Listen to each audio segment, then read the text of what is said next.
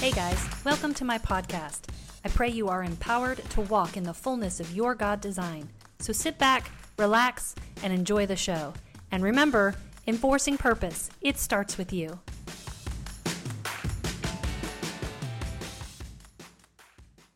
All right, so um, I love the opportunity to always kind of teach and train. You understand that the Spirit speaks a language, and if we watch closely, we'll get glimpses of what God is doing. So I want to go back to a moment when we were on stage. Sonia uh, was up here.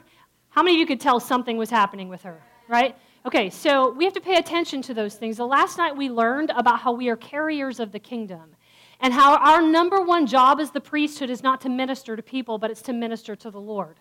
And as we minister to the Lord, that we become such a, a carrier of His presence that it no longer becomes about what we're singing, how we're singing, what we're saying. It becomes about what, what, what we're doing, what's happening in us. And so I want us to, I, I don't want to move without taking an opportunity to teach and to learn from that moment to say, we recognize at that moment that Sonia became, for lack of a better term, a little bit of a portal where kingdom and earth were colliding. She became the intersection of the heavens and the earth. If you didn't feel a move in this room, and it wasn't because, no offense, it wasn't because you were singing amazingly, it wasn't even because of the message. It, was, it had nothing to do with the anointing, it had everything to do with just the person just standing there completely surrendered, willing to be wrecked, willing to be undone, so God could shift things in the atmosphere.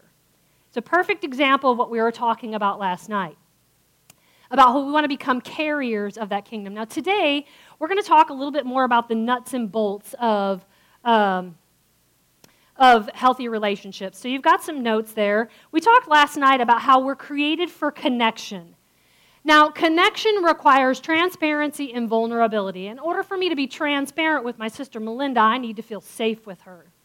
I need to have courage. When people share things that are hard for me, we teach our counselors a lot of times to respond to difficult things by saying, I appreciate you sharing that with me. It took a lot of courage.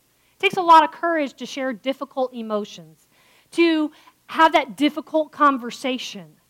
But how many of you know a lot of times if somebody comes to you with a difficult conversation, our response or our reaction tends to be reactive instead of recognizing it took a lot of courage for you to come. You loved me enough to come to me. And so connection requires transparency and vulnerability. And the more we grow in our relationship with the Lord, the more safe and the more competent we will become in His what? In His love and in His presence and his perfect love is what casts out all fear. We talked about this last night. And that confidence that I grow in, in his love, is what gives me the courage to go for it, to be more transparent, to be more vulnerable, and experience those greater connections. Come on, the enemy's got us all twisted. He says, You got to guard yourself, you got to be careful that person's not safe. And I'm not saying there's not wisdom in some of those things, and we're going to talk about how to discern those things. But if there's an option for me to be careful or for me to take the risk, I'm going to trust the love of the Lord and I'm going to take the risk. I'm going to love somebody enough and be confident in God's love for me that if it turns out bad or if I get hurt, that God is going to see me through it. Come on, trusting in God's love isn't saying this thing is going to work out this way. Trusting in God's love is saying, even if this thing doesn't work out this way, God is still going to see me through it. Come on, we, we teach people how to rely on a false hope and saying, we believe, we, we believe that, that your daughter's going to be healed. I have faith for her healing, but my hope isn't in her healing. My hope is in a God who is a healer who will walk you through anything he wants. And so we, we don't want to we don't want to believe in that false hope. So God has created us for connection. And when we learn to hope in God and God alone first, it gives us that courage to be transparent and to be vulnerable. And we live in lives and in relationships that are more satisfying. How many of you, how many of you in here feel like when you're, uh, well, maybe some of you don't, when your spouse does something that kind of gets you? You know? Some of you might be like, ah, I have no problem communicating what I'm thinking, how I'm feeling in the moment. But some of you might have a spouse that's maybe a little reactive. And so you have to think delicately through how you're going to approach your spouse, and it takes a lot of courage. And you have to approach your spouse not expecting to get anything from them, not expecting to change them, but knowing that no matter how this conversation turns out, I am what? Loved. I am loved. It changes the approach. None of that was in my notes, all for free. You're welcome. Uh, so, the number one trait of a healthy relationship, number one trait of a healthy relationship is freedom. It is the ability to be who you are without fear. Oh, you don't know, Mrs. Susie. I can't tell her I can't go to lunch. She'll be mad forever.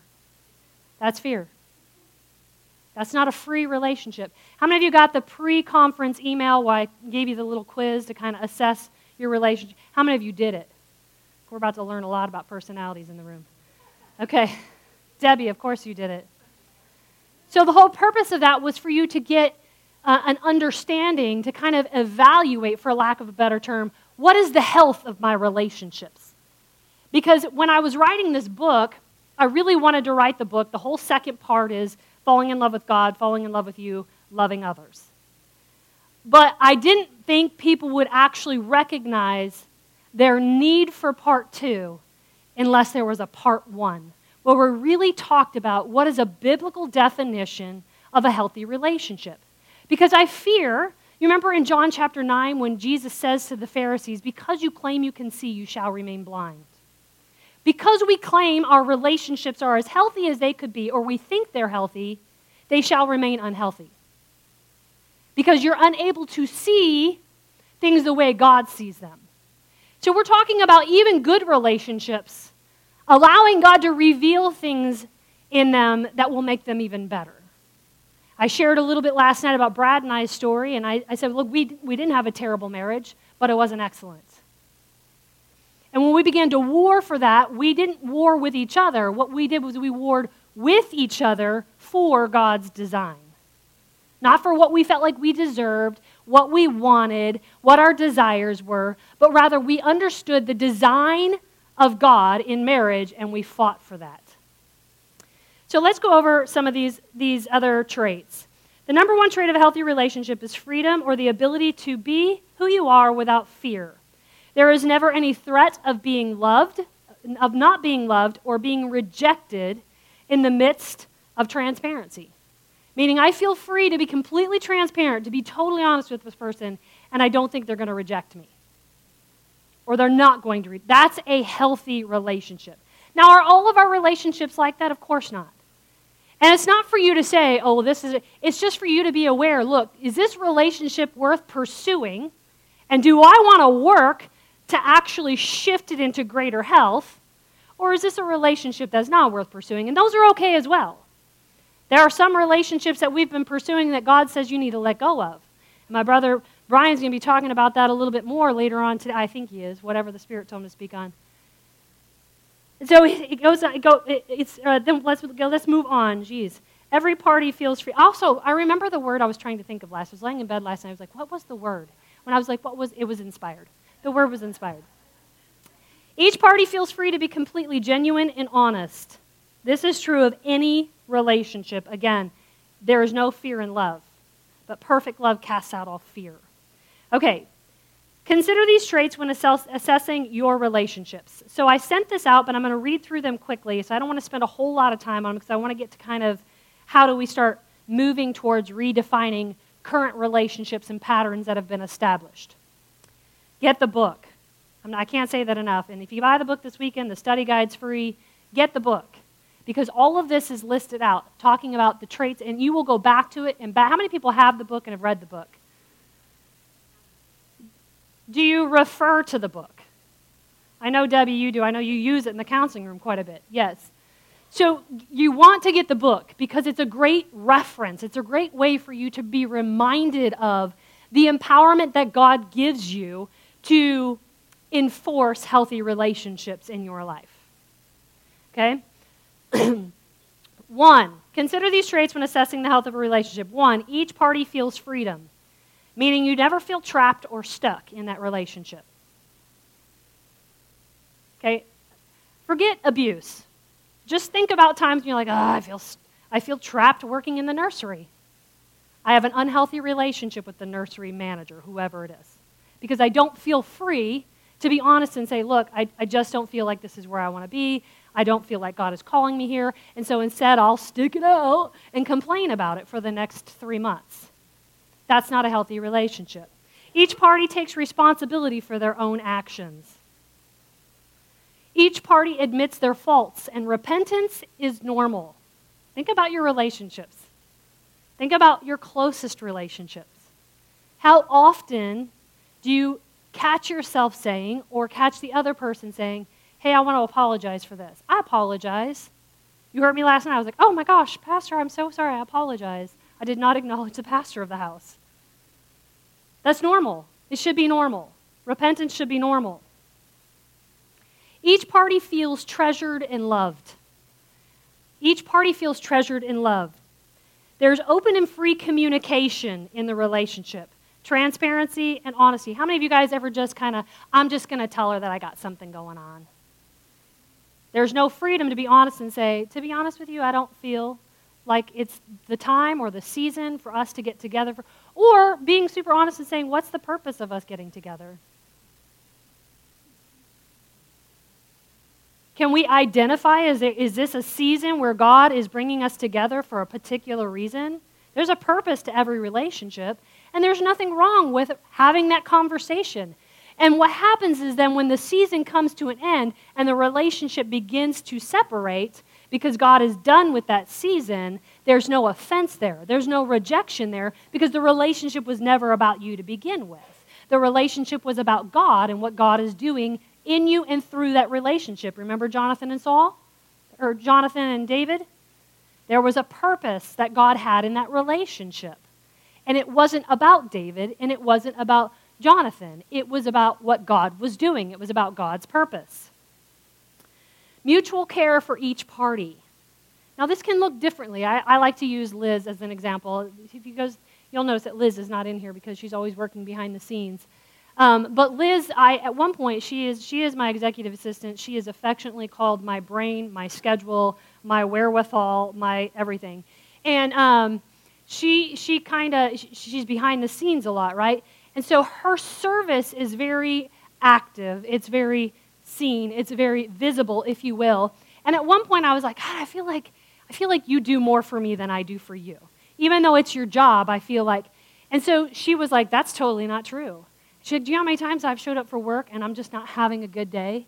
And you stop what you're doing to pray for me, pray for me or to pray with me. Or you stop what you're doing to just have a conversation with me, to give me space, to give me room to kind of process things that I'm going through. And so each party cares for each other mutually, but it looks very differently. The way we love each other is very differently. So it can look like you. It doesn't have to look like, you know, your sister Jane. It can look like you. Neither party feels taken advantage of. I won't say anything more about that. Each party has boundaries and no fear in keeping them. How many of you can, uh, off the top of your head, can name a very clear boundary that you have? Very clear. I'll tell you a clear boundary. If my office door is shut, don't knock on it, don't come in. I don't want to talk to you. That's a clear, clear boundary. The only person who can maybe tap on it is Liz, and she knows it better be an emergency. Clear boundary. I'll tell you a clear boundary. 10:30, I'm not answering my phone. I'm not responding. I don't care if it's an emergency. I don't care if it's ministry. Come on, we got to set some boundaries. You got to have some clear boundaries in your life, and we're going to be talking about that in the next session as well. So each party has boundaries and no fear in keeping them. The ability to disagree freely. The ability to disagree freely. Yet, you can come to a mutual decision or reconciliation even in disagreement. That's a healthy relationship. Ooh, we are not good as a culture in disagreement. Not at all. There's no love in disagreement. There's no kindness. There's no room for disagreement. You disagree with me, I'm gonna, that's, the, that's the cancel culture. I, I can't handle when somebody disagrees, so I just block you. And again, there is a time to block people. There are some people in this room that need to block some people. But when we're blocking people, you understand that a wall is very different than a boundary. A wall is gutless. It is absolutely gutless. A boundary takes courage. And there are times and seasons for walls. If you don't have the courage or you're still healing and you're in the holding pattern of reconciliation in your heart, you might need to put up a wall. But a wall shouldn't be the ending point. We should know that the Spirit in me is going to bring me to a place where I can have courage to set boundaries in that relationship. You guys following this okay? We're just doing nuts and bolts. Nuts and bolts. You guys are like, what happened to the feel good stuff? Where's bring Kenneth back? Um, okay. Freedom to say no. Freedom. Some, come on, some of us don't feel free to say no to our kids. We are cowards with our kids. You don't understand. I was a terrible mom when they were little, and so I just, I, I just have so much guilt. I just, I just can't tell them no. Yeah, you can. You just won't. Because you're not putting yourself, your identity, the purpose of the kingdom in you before your child. Okay? So, freedom to say no can give and receive feedback freely. Some of us are really good at giving feedback. Some of us are not so good at receiving feedback, right? Some of us don't feel free to give feedback. And again, there's wisdom and discernment in this. Let, us not, let's not make everything dogmatic that I'm saying, okay? We're, we're trying to kind of go through some traits but understand that you have to have wisdom and discernment. If your husband's having a bad day, that's probably not the best timing for feedback. I mean, use your wisdom. Come on. Use your discernment. Each party feels free to spend time with others. There's no fear of jealousy. There's no fear or jealousy. Each party feels free to spend time with others. Each party feels successful and celebrated in the relationship. I feel celebrated when I hang out with Liz. I feel celebrated when I hang out with Tammy. I hope when she walks away that she feels celebrated, that she feels special, that she feels like when we've been spent time together, she's the only person sitting in front of me. That's a healthy relationship. Each party is genuinely interested in the needs and meeting the needs of others. Come on. I tell my kids there are two kinds of people in life there are fountains and there are drains. And if you are in the mood to be a drain, take it to the Lord because ain't nobody care. Let's be honest. You guys have those drains in your life and they call, you're like, oh God. Oh God. And your friend's like, don't answer. I have to. I, oh, you don't know. Oh, if I don't, oh, if I don't, oh, she'll just call again. These are not healthy relationships. Come on, we laugh about it but because it's true. Because we all have that in our life. And then we feel stuck, we feel trapped by that person. We get victimized by a person. And poor Susie probably has no idea. And that's not even fair to her or fair to you. All right, so a healthy relationship does not always mean both parties agree, but rather both parties feel free to disagree.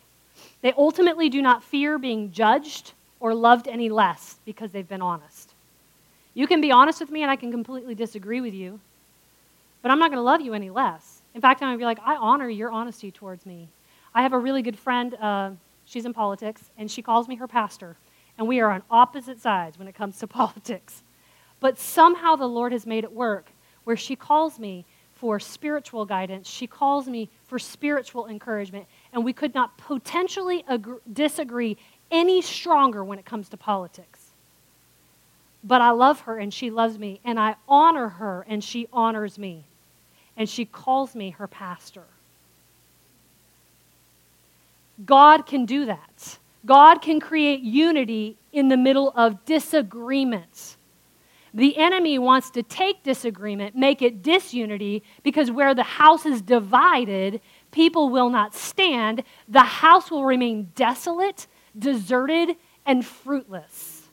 Hear me, it's better for you to agree with your spouse in dis- when you disagree than to be in disagreement. So it's, it's better to agree in a wrong thing or a thing that you disagree with. Come on, half the time we disagree just for the sake of disagreeing because we just want to we want to pick that battle.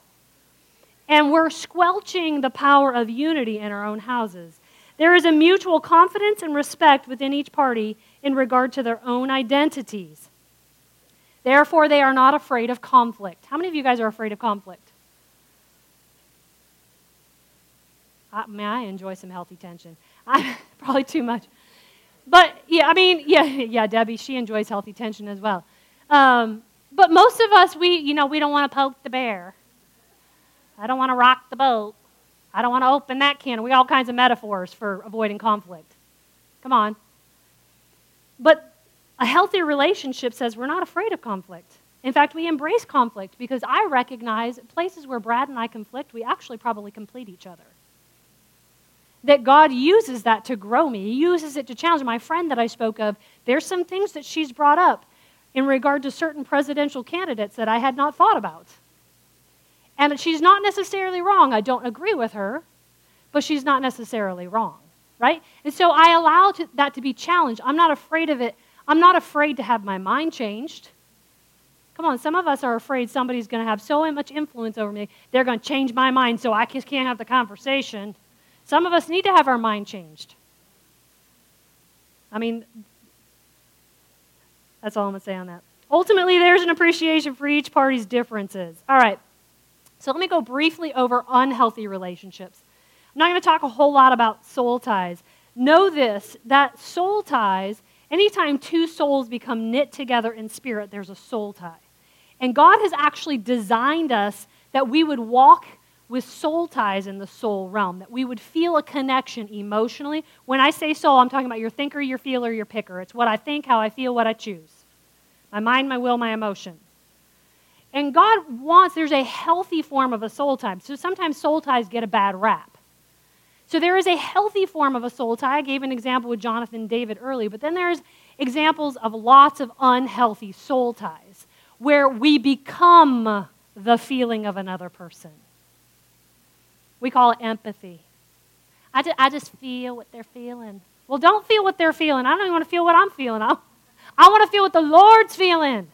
I want to know what the Lord is feeling about this thing. I understand there's that mo- times when you get hit with the wave of somebody's emotions, but by golly, if we start to allow it to navigate our days, uh, a navigator, navigate my mood. Well, I was in a good mood until he came home. He's just a grumpy bear. Now I'm going to be a grumpy bear because he's a grumpy bear. That's an example of an unhealthy soul tie and how it can affect you. I'm not going to go into a whole lot of soul ties uh, again, because we're going to have that taught this afternoon. But know this idolatrous, idolatrous relationships, in short, is when one person worships another. So bad soul ties can form from bad relationships and they can become idolatrous where we begin to worship that person or that person's feelings, their emotions, their opinions, their thoughts have greater effect on me than the feelings, the emotions, the opinion of the Father. Come on, we got, we got to be honest with ourselves. When I said last night, when I said I was feeling a little anxious about changing up that, we totally changed up the format last night. I was like, we're not starting with worship. I'm going to start, this is weird. It's not how we do it, blah, blah, blah. And I, this is what the Lord's telling me. And I was, I was anxious about it. I told you guys I was anxious about it. And then I said, where is God's love not perfect in me that anxiety is allowed to sneak in? Where am I not being perfect? Oh, because I'm concerned about the people's what? opinion. I'm concerned with how they might receive it. I'm concerned with whether or not it will resonate. And I had to reconcile with this. Not, oh, well, God said to do this and therefore it will. No. I had to reconcile by saying, so what if it does? My obedience means everything. My obedience means more to me than the perception in the room. My obedience, the influence of the kingdom, is the greatest influence on me, and I no longer fear the perception of man. When we fear the opinion, the perception, when we get influenced by the emotion, by the opinion, when your emotion affects my day, you have become my idol. You have become my object of worship. When a thing affects my emotion, how clean my kitchen is can affect my mood just like this. I left last night, my kitchen was clean. Was it not clean, Mom? It was clean. We got home last night and there was crunchy, dried, uh, y'all, uh, I'm going to tell you what.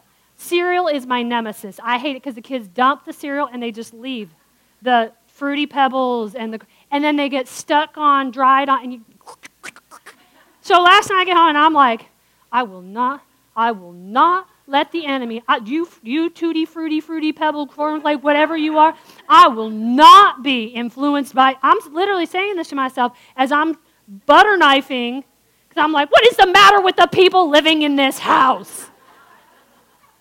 Okay? That's not living under the influence of the kingdom. I, I mean, I'm just keeping it real. I'm, I'm, I'm real. I had to process through that. So, the alternate step to that is, is this morning, hey, I noticed, I've cleaned the kitchen this morning, and I noticed last night when I got home the kitchen was not clean. So if we could partner together better today to ensure that when I get home today the kitchen is clean, it may sound ridiculous, it may sound frivolous, but it's important to me. Just healthy, free, honest communication. Absolutely, I'll have the kids clean it. I don't care who cleans it. Just have it clean. I don't want to do tutti fruity, fruity pebbles, cornflakes off my sink. This, this is healthy communication. But the influence of those things, it's possible those fruity pebbles could have been my God in a moment. Because those fruity pebbles steal the joy of what had happened just 30 minutes before. Come on, it sounds ridiculous, but we do it. And so we have to be careful of the things that we allow to influence us and overtake us in moments. Instead of saying, I want to live in the overtaking, overwhelming presence of the Lord, and I will not be swayed by the things around me. All right, so when we're putting a person above uh, God and his standards, when you willfully work your life, schedule, thoughts, plans around another person, when you allow your emotions or thoughts to be controlled by another person's, when you live to please another person, when you love someone or you work to gain the love of somebody more than you work to gain the love of God. Remember Leah when she says, Surely now, she gets she has a baby and she says, Surely. Leah was the unloved wife, by the way. Uh, and Rachel was the one that was sought out, um, uh, loved. And so she has a, a baby and she says, Surely now my husband will love me. No. Surely now my husband will love me. No. Surely now. Finally, she says, God, I'm going to have to, I'm just going to have to praise you and give you glory and give you honor. And that must have been such a healing moment for her to recognize I don't have to live for my husband's love anymore because I can get the love of the Father. Such a beautiful, so freeing to say, what is it right now that keeps me spinning in a circle? Where is it that I feel lack of love that keeps me doing this, trying to do all the right things and be all the right persons and do all. Do you follow? So ask yourself these questions How far do I go to please others? Just think about it for a moment. How far do I go to please others? Now, there is a level that God will ask us to sacrifice. But we're not talking about this this weekend, right? We're talking about how do I back up and really know that, how do I know that it's God that has called me to sacrifice and not my fear and my own need and my own rejection because if we're honest with ourselves, we'll sacrifice in the name of Jesus. But it's not really in the name of Jesus, it's because I'm desperate to be loved. I'm desperate to accept. I'm desperate to be liked. Come on, we're de- we'll do anything to get another like on Facebook.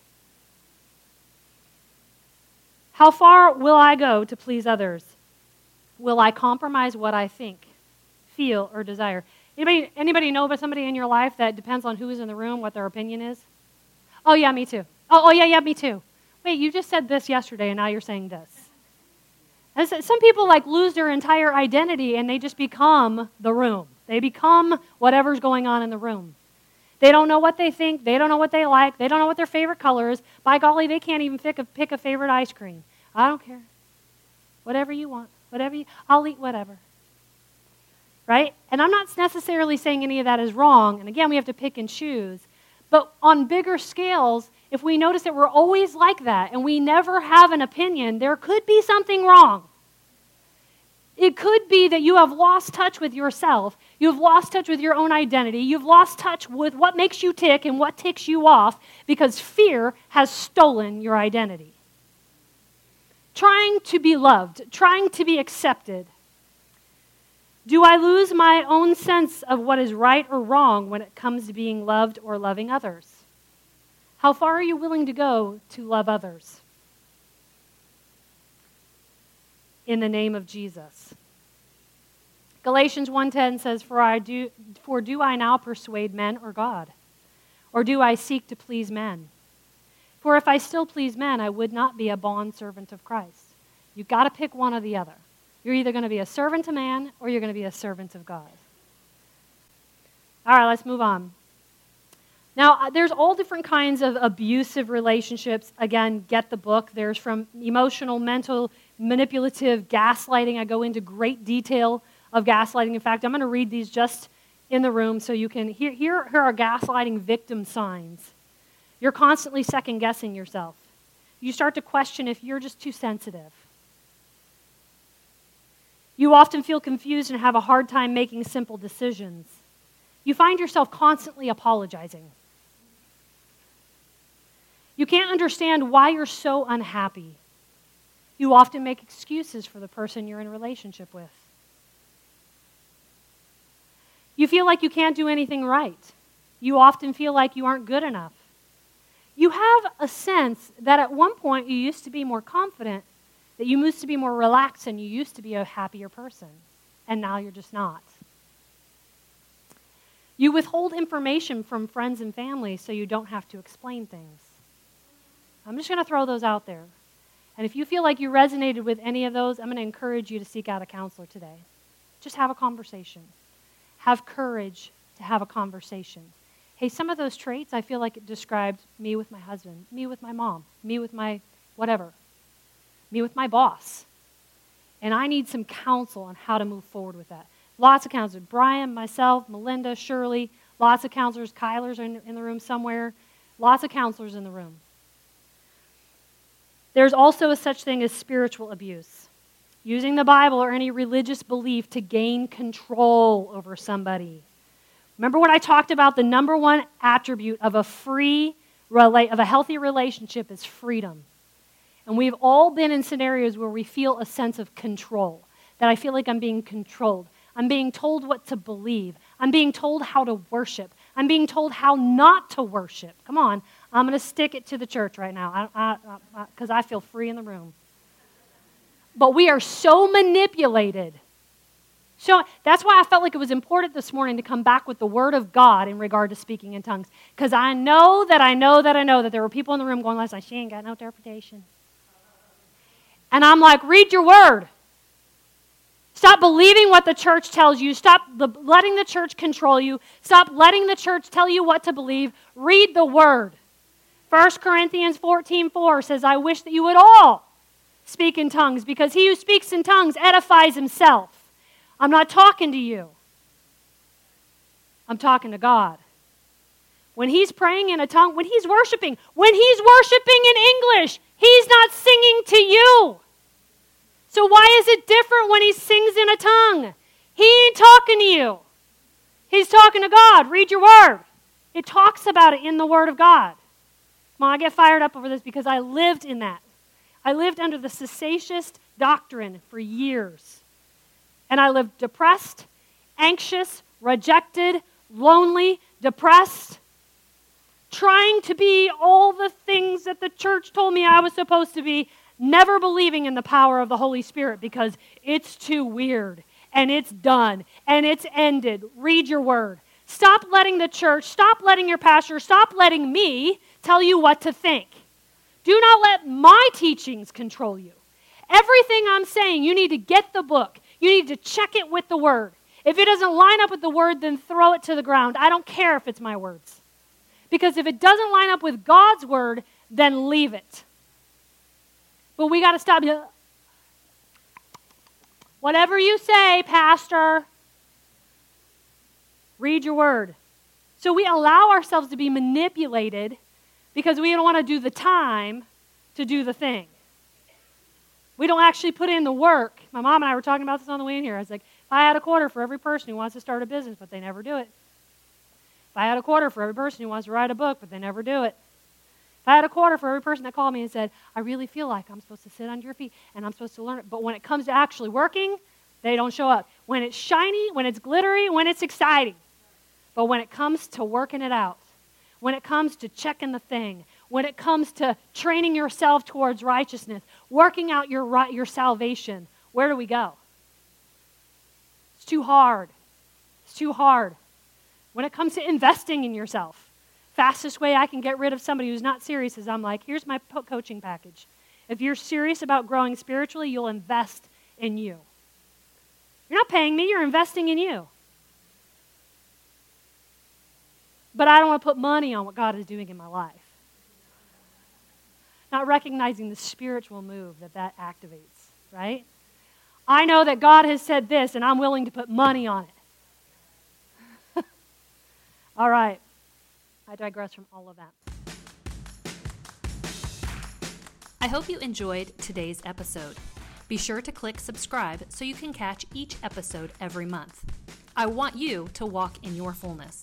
For more information about other services and resources, head to my website at www.lisa-schwartz.com. You can also find me on YouTube by searching Lisa Schwartz LLC. I look forward to connecting with you. Remember, enforcing purpose, it starts with you.